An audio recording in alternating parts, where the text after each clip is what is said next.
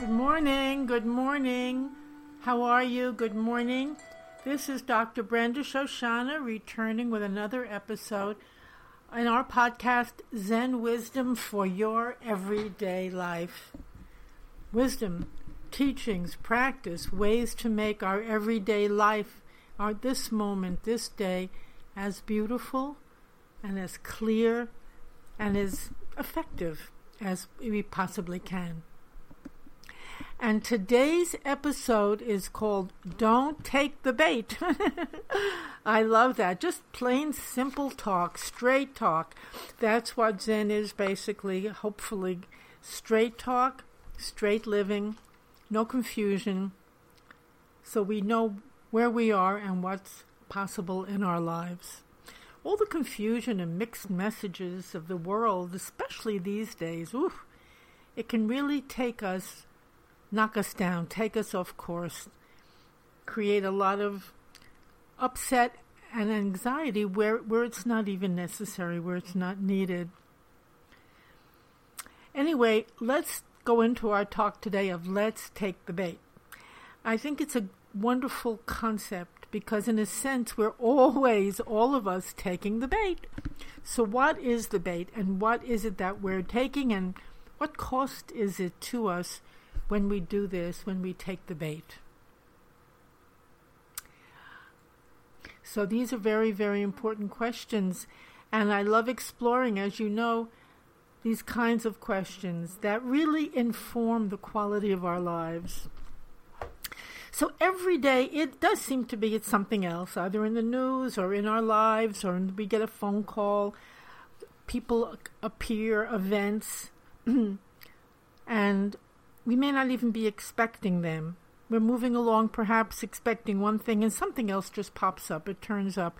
That is the nature of our life itself, or what we call in Zen samsara the constant fluctuation of phenomena, people, events, messages, occurrences, news, teachings.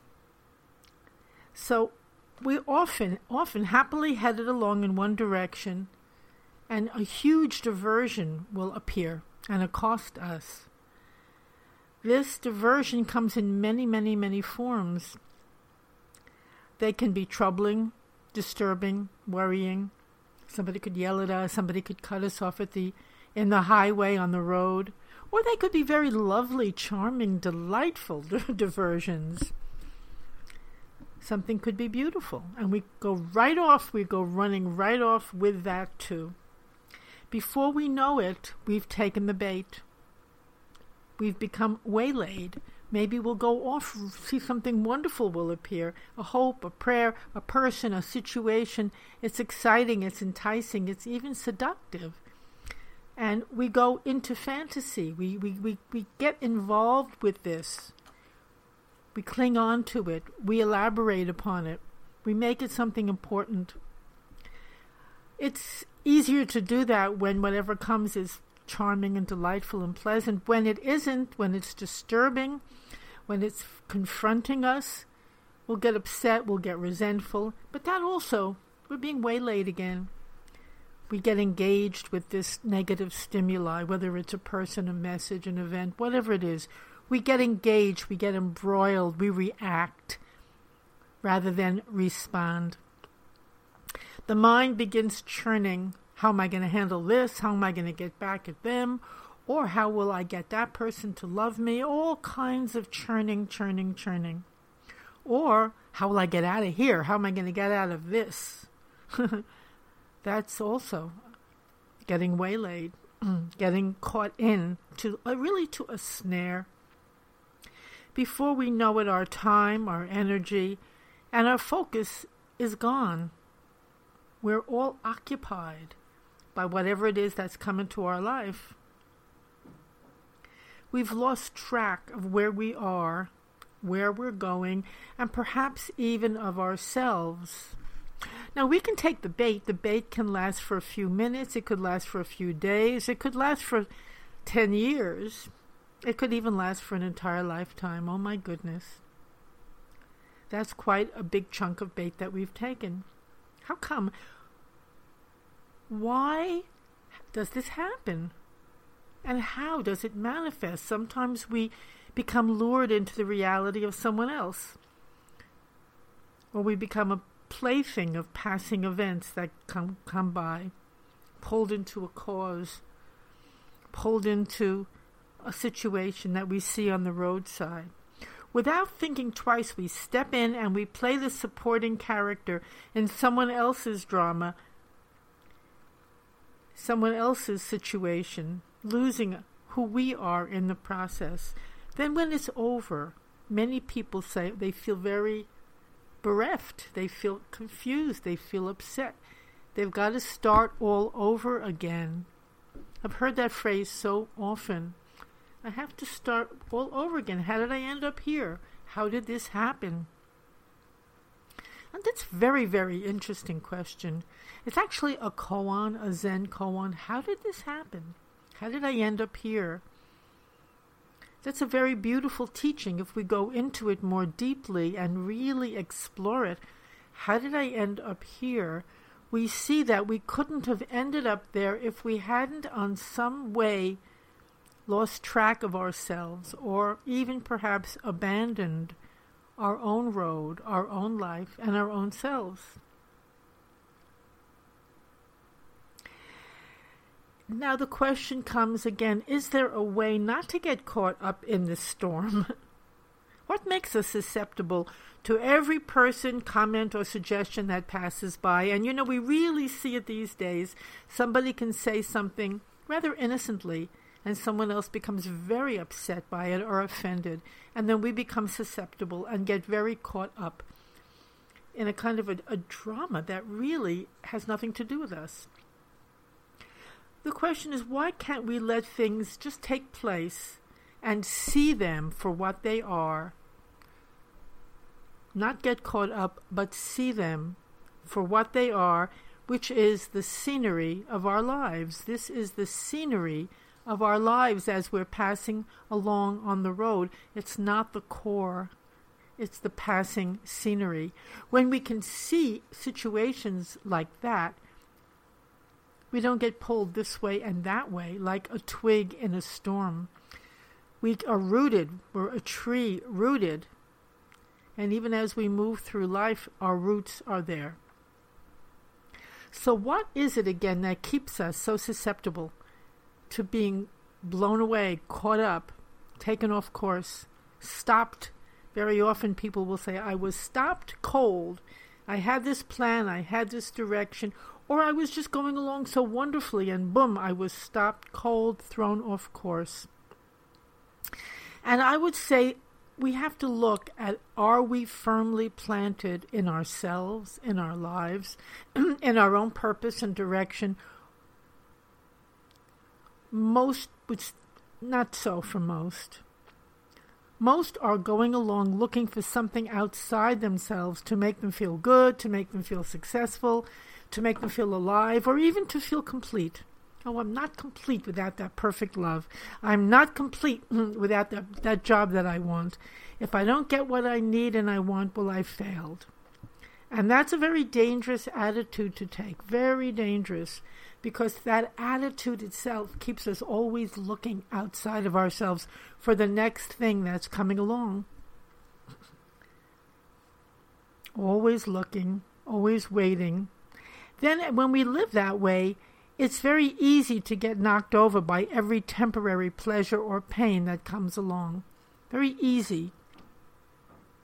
We don't see that the opportunity for real joy and fulfillment in our life that is available by walking with our own feet along our own pathway that is given to us to walk.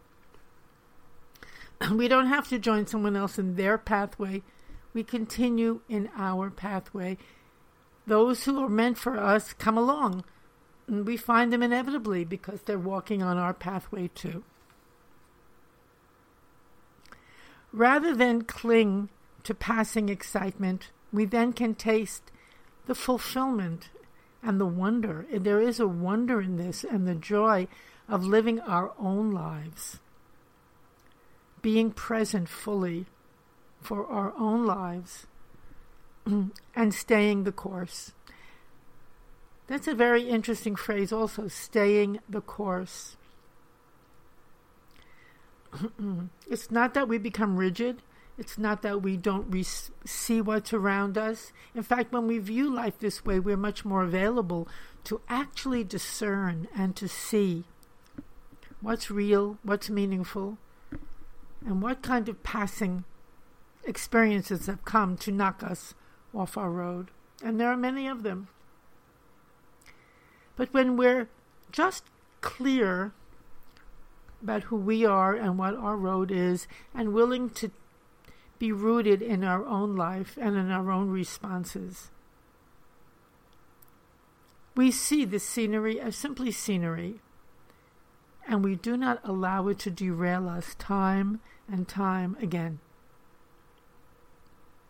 Now, when we are derailed, I'm not suggesting that we blame ourselves or judge ourselves or punish ourselves. Certainly not. Excuse me, because everyone gets derailed. It's inevitable. It's inevitable. But when we look at it and experience it and acknowledge it, then we are less susceptible to it. As I do every week, I have a little exercise for you to make this into something real in your life. And here's a little exercise that you could use, per- perhaps, which would make this much more tangible for you. So, first of all, take a moment and look where is it that you're going? it's quite a question. What is it that you want? What is it that your direct? What is your direction? Is this question really? And that itself of course, it can take a lifetime to answer, but let's start. Let's ask it. Let's just be aware that we do have a direction, we do have a momentum, and get in touch with what that is. And at the same time, take a little look and see how do you get knocked off your pathway. I mean, the direction could be something as simple as a diet, as simple as a desire to uh, go somewhere, work out, something very simple, get knocked off want to write a book, get knocked off. Let's take a moment to notice how our time and energy and direction get waylaid again and again. So, see what it is that you are most susceptible to. Where and when do you find yourself taken over? That's quite a strong phrase, taken over, but in fact, that's what happens. We do get taken over by ideas, by people, by a momentary desire. Where do you get knocked down? Just look at it without guilt, without judgment. Just notice it. Because every time we notice it and do not respond to it and do not allow it to happen, we are withdrawing the power and energy from it. We don't have to do anything about it. Just notice it clearly. Awareness, clarity, simplicity. We're noticing it by just noticing it and not jumping in, we're saying, no, I'm taking a moment. I'm just noticing this. What is it? By noticing it over and over again, you, as I said, you're removing the fuel and you're taking back charge of your own reactions. You're not reacting. Then you have that space in which to see whether this is something you truly want to become engaged with, whether it's something that's real, or whether it's some fleeting moment that won't be beneficial for anyone concerned. As you do this, you will also notice more strength growing day by day. You really will. You really will. You'll turn into a tree with roots, a mountain. Here I am. Here I am.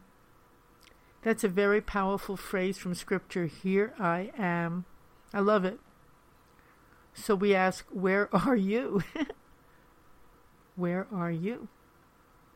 And in doing this process, it's a way of answering that, a way of knowing that, of differentiating between what is meaningful and important, what is really worth giving our heart and soul to, and what is a fleeting snare along the way. I hate to use that word, but it seems as if they're coming up more and more these days. So we need to be more and more aware.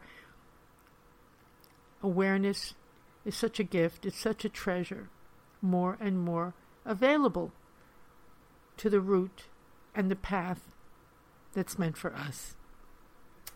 So I very much thank you for listening. It's a pleasure to talk to you, to be with you. Thank you for your emails.